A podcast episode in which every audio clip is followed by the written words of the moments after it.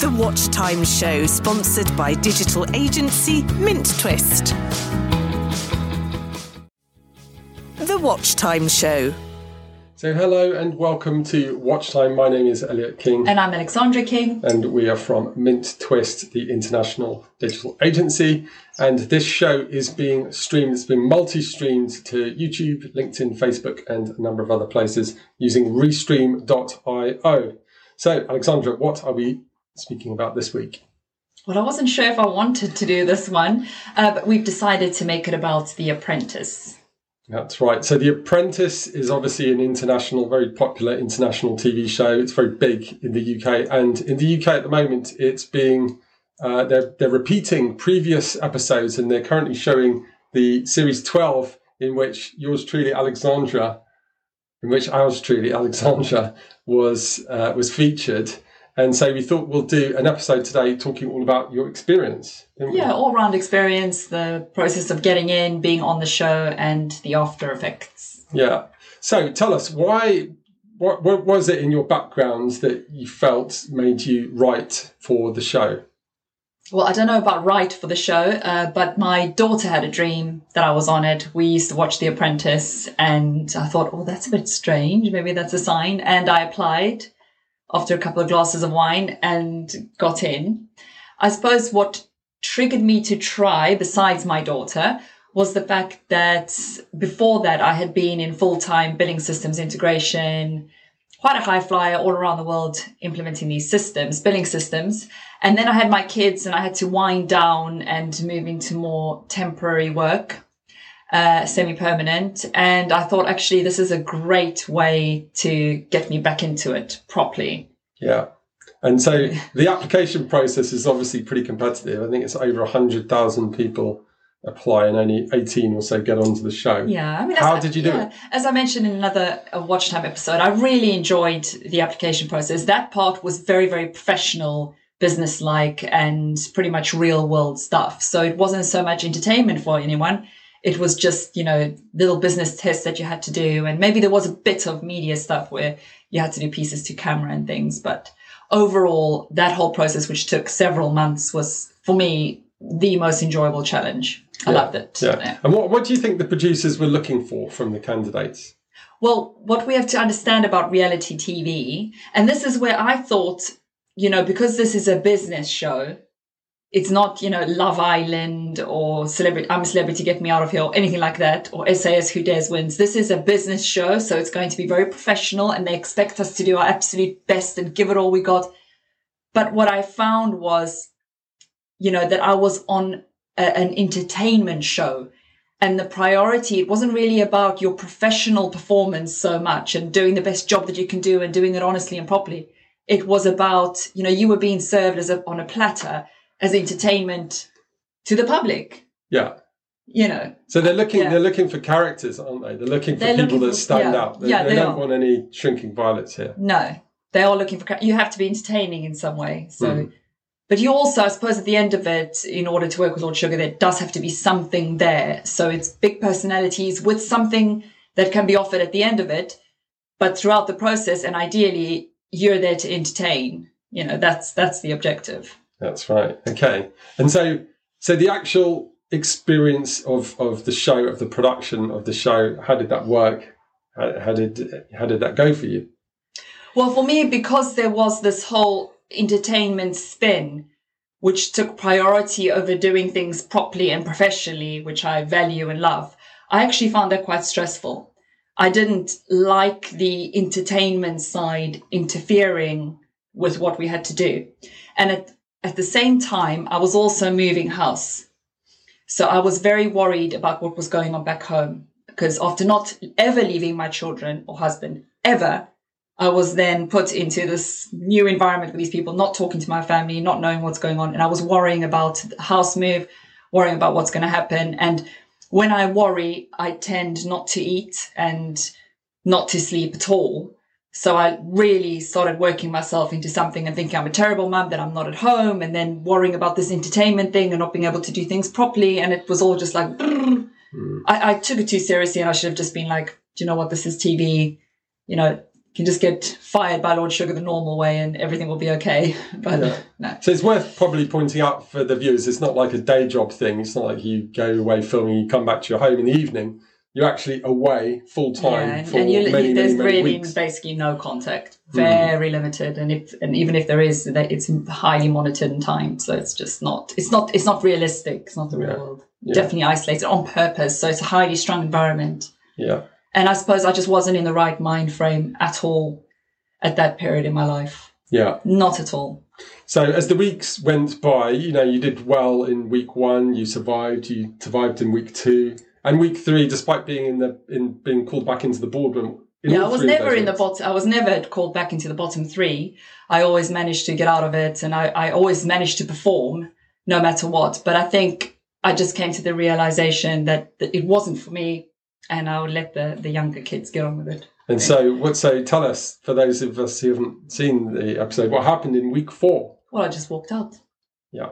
So Alexandra was the only candidate to have walked out mid task in, in The Apprentice. And I guess it took the production team. It took them By surprise. surprise. It also took a lot of guts, you know, because you have Lord Sugar and he expects things to be done a certain way, and everyone, you know, should abide ideally by his rules and you know the rules of production. But you know, when when I make a decision about something, that's it. No one's going to change my mind. But they did ask me to retake the scene a few times, so I did that for them, and then went off. And you know, I never cry like maybe four times in my whole entire life, and I had a really long cry afterwards. It was just like a relief. And I was really happy to go home.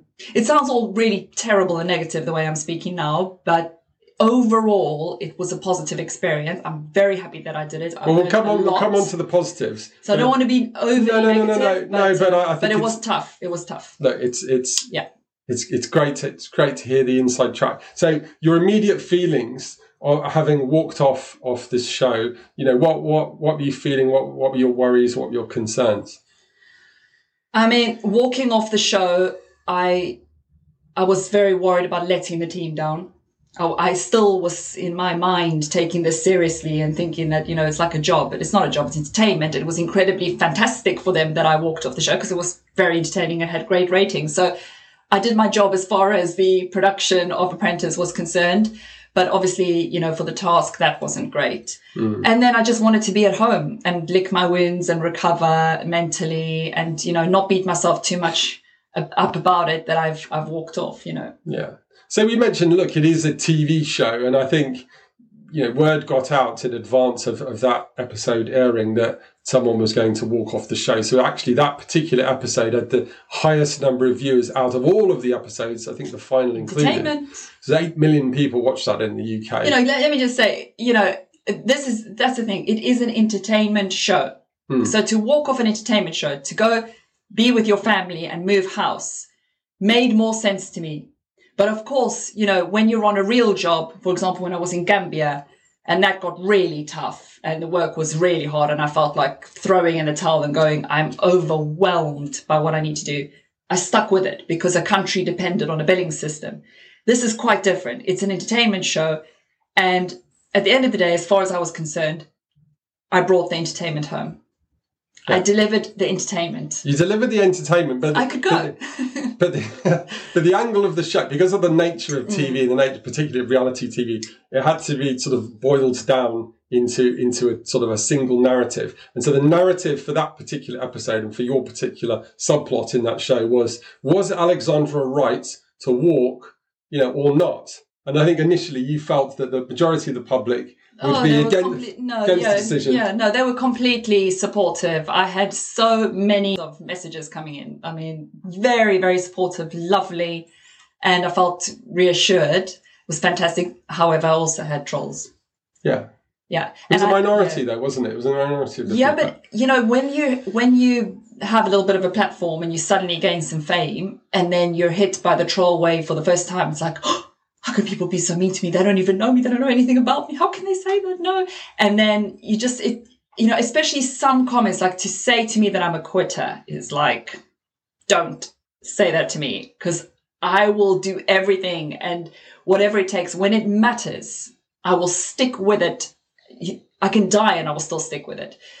But, you know, so to be called that, I took immense offense to, and I, I found that really hurtful. However, I was, I realized that I'm stronger than I think. And I actually was able to absorb, you know, rationalize, grow thicker skin, and become a stronger person. Yeah. It was definitely some pretty negative abuse, but it was almost like the more negative abuse that you had, the more strongly some people, Yeah, people I had you fans didn't even defending know, me. Yeah, who would who would come fabulous. to your Yeah, defense. that, I've just never experienced that before. That was just the most crazy thing because you have these arguments going on on Twitter, and you know you're watching this, and there's people defending you that you've never met.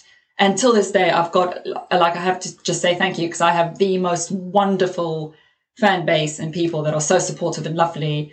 And you know, whenever I can help and you know give back, I do to those. You know, It's a really, it's a really interesting sort of side effect of a, of a bit of press, probably particularly because you had this quite sort of interesting storyline. yeah.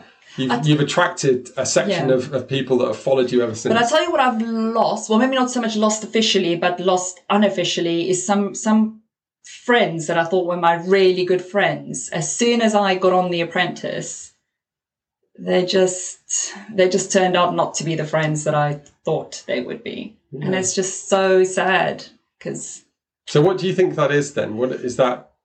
Is that jealousy? Is it? Is it? I don't know. Maybe maybe I, I I suppose I started to post and I had a platform. I put myself out there, and maybe they thought, "Oh, we don't like your post, or you look a little bit too sexy that day, or you look a little bit like this, or or or oh, you just look bad." I don't know, you know, or just oh, your face is annoying. Whatever it is, um, or like, or don't talk about the apprentice. I don't know. Whatever it was, it just became really negative for a certain group. But that's why I think for anyone going into this, you've got to surround yourself and actually cocoon yourself with people that you know, love, and trust, and they love you and know you and trust you just the same way because that will see you through everything, no matter what happens, no matter what it is, no matter what's thrown at you, no matter which troll comes.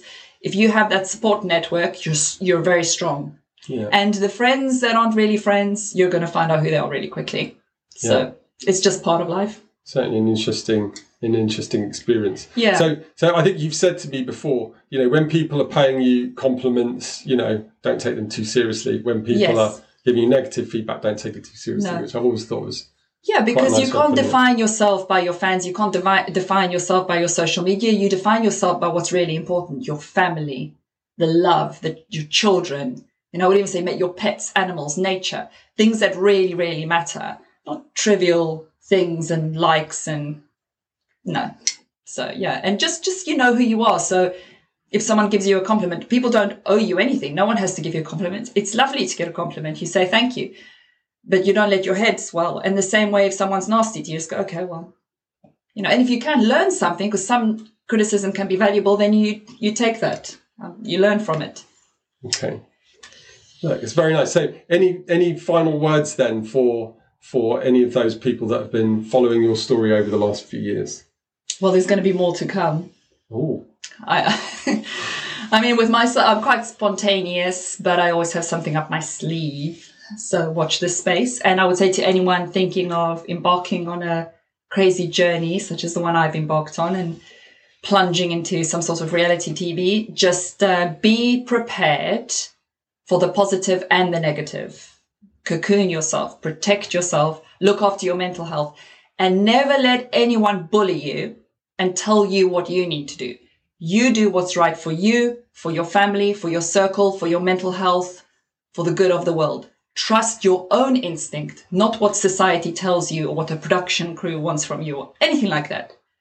You are the boss and you're the one that can fire, not the other way around. yeah. Okay. All right. Well, look, thanks very much for listening. We'll look forward to seeing you again on another episode very soon. Take care. Bye bye. And that concludes today's episode. I hope you've enjoyed it. And if you have, do subscribe to get subsequent episodes automatically. In the meantime, if you'd like to find out more about digital marketing, please visit minttwist.com. Thanks so much for joining us and see you again soon.